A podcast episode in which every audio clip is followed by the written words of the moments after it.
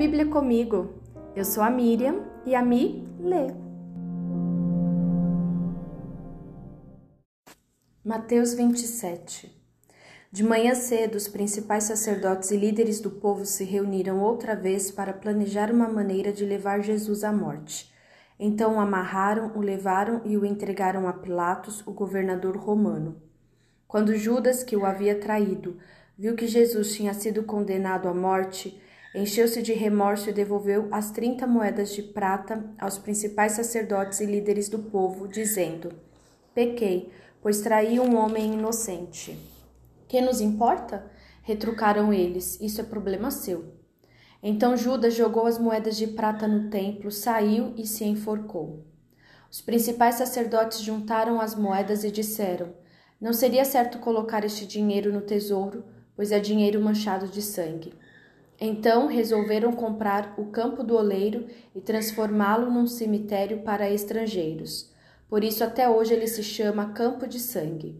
Cumpriu-se assim a profecia de Jeremias que diz: Tomaram as trinta peças de prata, preço pelo qual ele, ele foi avaliado pelo povo de Israel, e compraram o campo do oleiro conforme o Senhor ordenou. Agora Jesus estava diante de Pilatos, o governador romano, que lhe perguntou: você é o rei dos judeus? Jesus respondeu: É como você diz.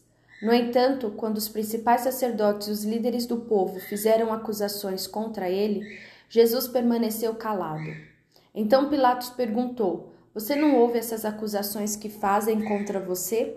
Mas, para surpresa do governador, Jesus nada disse. A cada ano, durante a festa da Páscoa, era costume do governador libertar um prisioneiro qualquer um que a multidão escolhesse. Nesse ano havia um prisioneiro, famoso por sua maldade, chamado Barrabás. Quando a multidão se reuniu diante de Pilatos naquela manhã, ele perguntou: Quem vocês querem que eu solte, Barrabás ou Jesus chamado Cristo? Pois ele sabia muito bem que os líderes religiosos judeus tinham prendido Jesus por inveja. Nesse momento, enquanto Pilatos estava sentado no tribunal, sua esposa lhe mandou o seguinte recado: Deixe esse homem inocente em paz. Na noite passada tive um sonho a respeito dele e fiquei muito perturbada. Enquanto isso, os principais sacerdotes e os líderes do povo convenceram a multidão a pedir que Barrabás fosse solto e Jesus executado. Então o governador perguntou outra vez: Qual dos dois vocês querem que eu lhe solte? A multidão gritou em resposta: Barrabás. Pilatos perguntou: e o que farei com Jesus chamado Cristo? Crucifique-o! gritou a multidão.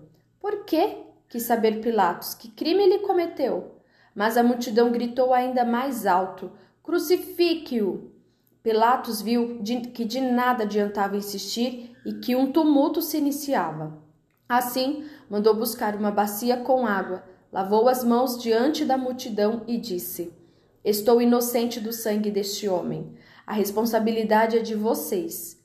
Todo o povo gritou em resposta: Que nós e nossos descendentes sejamos responsabilizados pela morte dele. Então Pilatos lhe soltou Barrabás e, depois de mandar açoitar Jesus, entregou-o para ser crucificado. Alguns dos soldados do governador levaram Jesus ao quartel e chamaram todo o regimento. Tiraram as roupas de Jesus e puseram nele um manto vermelho. Teceram uma coroa de espinhos e a colocaram em sua cabeça. Em sua mão direita puseram um caniço como se fosse um cetro. Ajoelhavam-se diante dele e zombavam: Salve, Rei dos Judeus! Cuspiam nele, tomavam-lhe o caniço da mão e com ele batiam em sua cabeça. Quando se cansaram de zombar dele, tiraram o manto e o vestiram novamente com suas roupas então o levaram para ser crucificado. No caminho, encontraram um homem chamado Simão de Cirene, e os soldados o obrigaram a carregar a cruz. Então saíram para um lugar chamado Gólgota, que quer dizer lugar da caveira. Os soldados lhe deram para beber vinho misturado com fel, mas quando Jesus o provou, recusou-se a beber. Depois de pregá-lo na cruz, os soldados tiraram sortes para dividir suas roupas. Então sentaram-se em redor e montaram guarda. Acima de sua cabeça estava presa uma tabuleta com a acusação feita contra ele.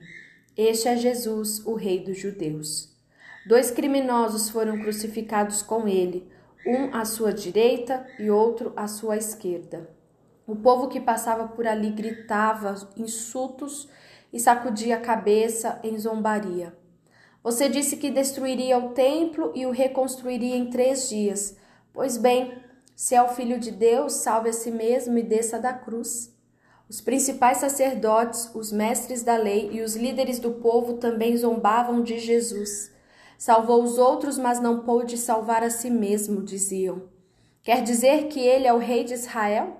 Que desça da cruz agora mesmo e creremos nele. Ele confiou em Deus, então que Deus o salve agora, se quiser. Pois ele disse: Eu sou filho de Deus. Até os criminosos que tinham sido crucificados com ele o insultavam da mesma forma. Ao meio-dia, desceu sobre a terra uma escuridão que durou três horas. Por volta das três da tarde, Jesus clamou em alta voz: Eli, Eli, lama sabachthani, que quer dizer: Meu Deus, meu Deus, por que me abandonaste? Alguns dos que estavam ali pensaram que ele chamava o profeta Elias. Um deles correu, ensopou uma esponja com vinagre e a ergueu num caniço para que ele bebesse. Os outros, porém, disseram: Esperem, vamos ver se Elias vem salvá-lo. Então Jesus clamou em alta voz novamente e entregou seu espírito. Naquele momento, a cortina do santuário do templo se rasgou em duas partes, de cima até embaixo. A terra estremeceu, rochas se partiram e sepulturas se abriram. Muitos do povo santo que haviam morrido ressuscitaram. Saíram do cemitério depois da ressurreição de Jesus, entraram na cidade santa de Jerusalém e apareceram a muita gente.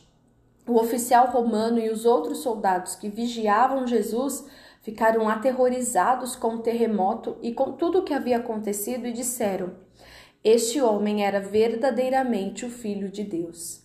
Muitas mulheres que tinham vindo da Galiléia com Jesus para servi-lo olhavam de longe. Entre elas estavam Maria Madalena, Maria, mãe de Tiago e José, e a mãe dos filhos de Zebedeu. Ao entardecer, José, um homem rico de Arimateia que tinha se tornado seguidor de Jesus, foi a Pilatos e pediu o corpo de Jesus. Pilatos ordenou que lhe entregassem o corpo. José tomou o corpo e o envolveu num lençol limpo feito de linho e o colocou num túmulo novo de sua propriedade, escavado na rocha. Então rolou uma grande pedra na entrada do túmulo e foi embora. Maria Madalena e a outra Maria estavam ali, sentadas em frente ao túmulo. No dia seguinte, no sábado, os principais sacerdotes e os fariseus foram a Pilatos e disseram: Senhor, lembramos que quando ainda vivia, aquele mentiroso disse: Depois de três dias ressuscitarei. Por isso, pedimos que lacre o túmulo até o terceiro dia. Isso impedirá que seus discípulos roubem o corpo e depois digam a todos que ele ressuscitou. Se isso acontecer, estaremos em pior situação que antes. Pilatos respondeu: Levem soldados e guardem o túmulo como acharem melhor. Então eles lacraram o túmulo e puseram guardas para protegê-lo. Mateus 28 Depois do sábado, no primeiro dia da semana, bem cedo, Maria Madalena e a outra Maria foram visitar o túmulo. De repente, houve um grande terremoto pois um anjo do Senhor desceu do céu, rolou a pedra da entrada e sentou-se sobre ela.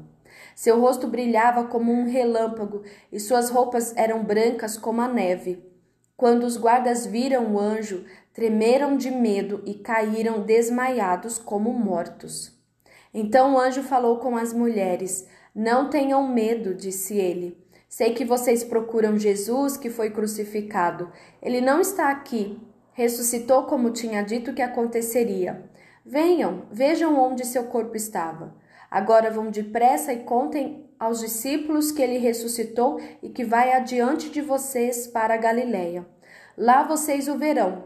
Lembrem-se do que eu lhes disse.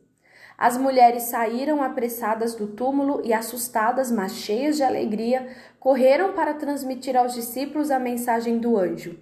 No caminho, Jesus as encontrou e as cumprimentou. Elas correram para ele, abraçaram seus pés e o adoraram. Então Jesus lhes disse: Não tenham medo, vão e digam a meus irmãos que eu que se dirijam a Galiléia, lá eles me verão.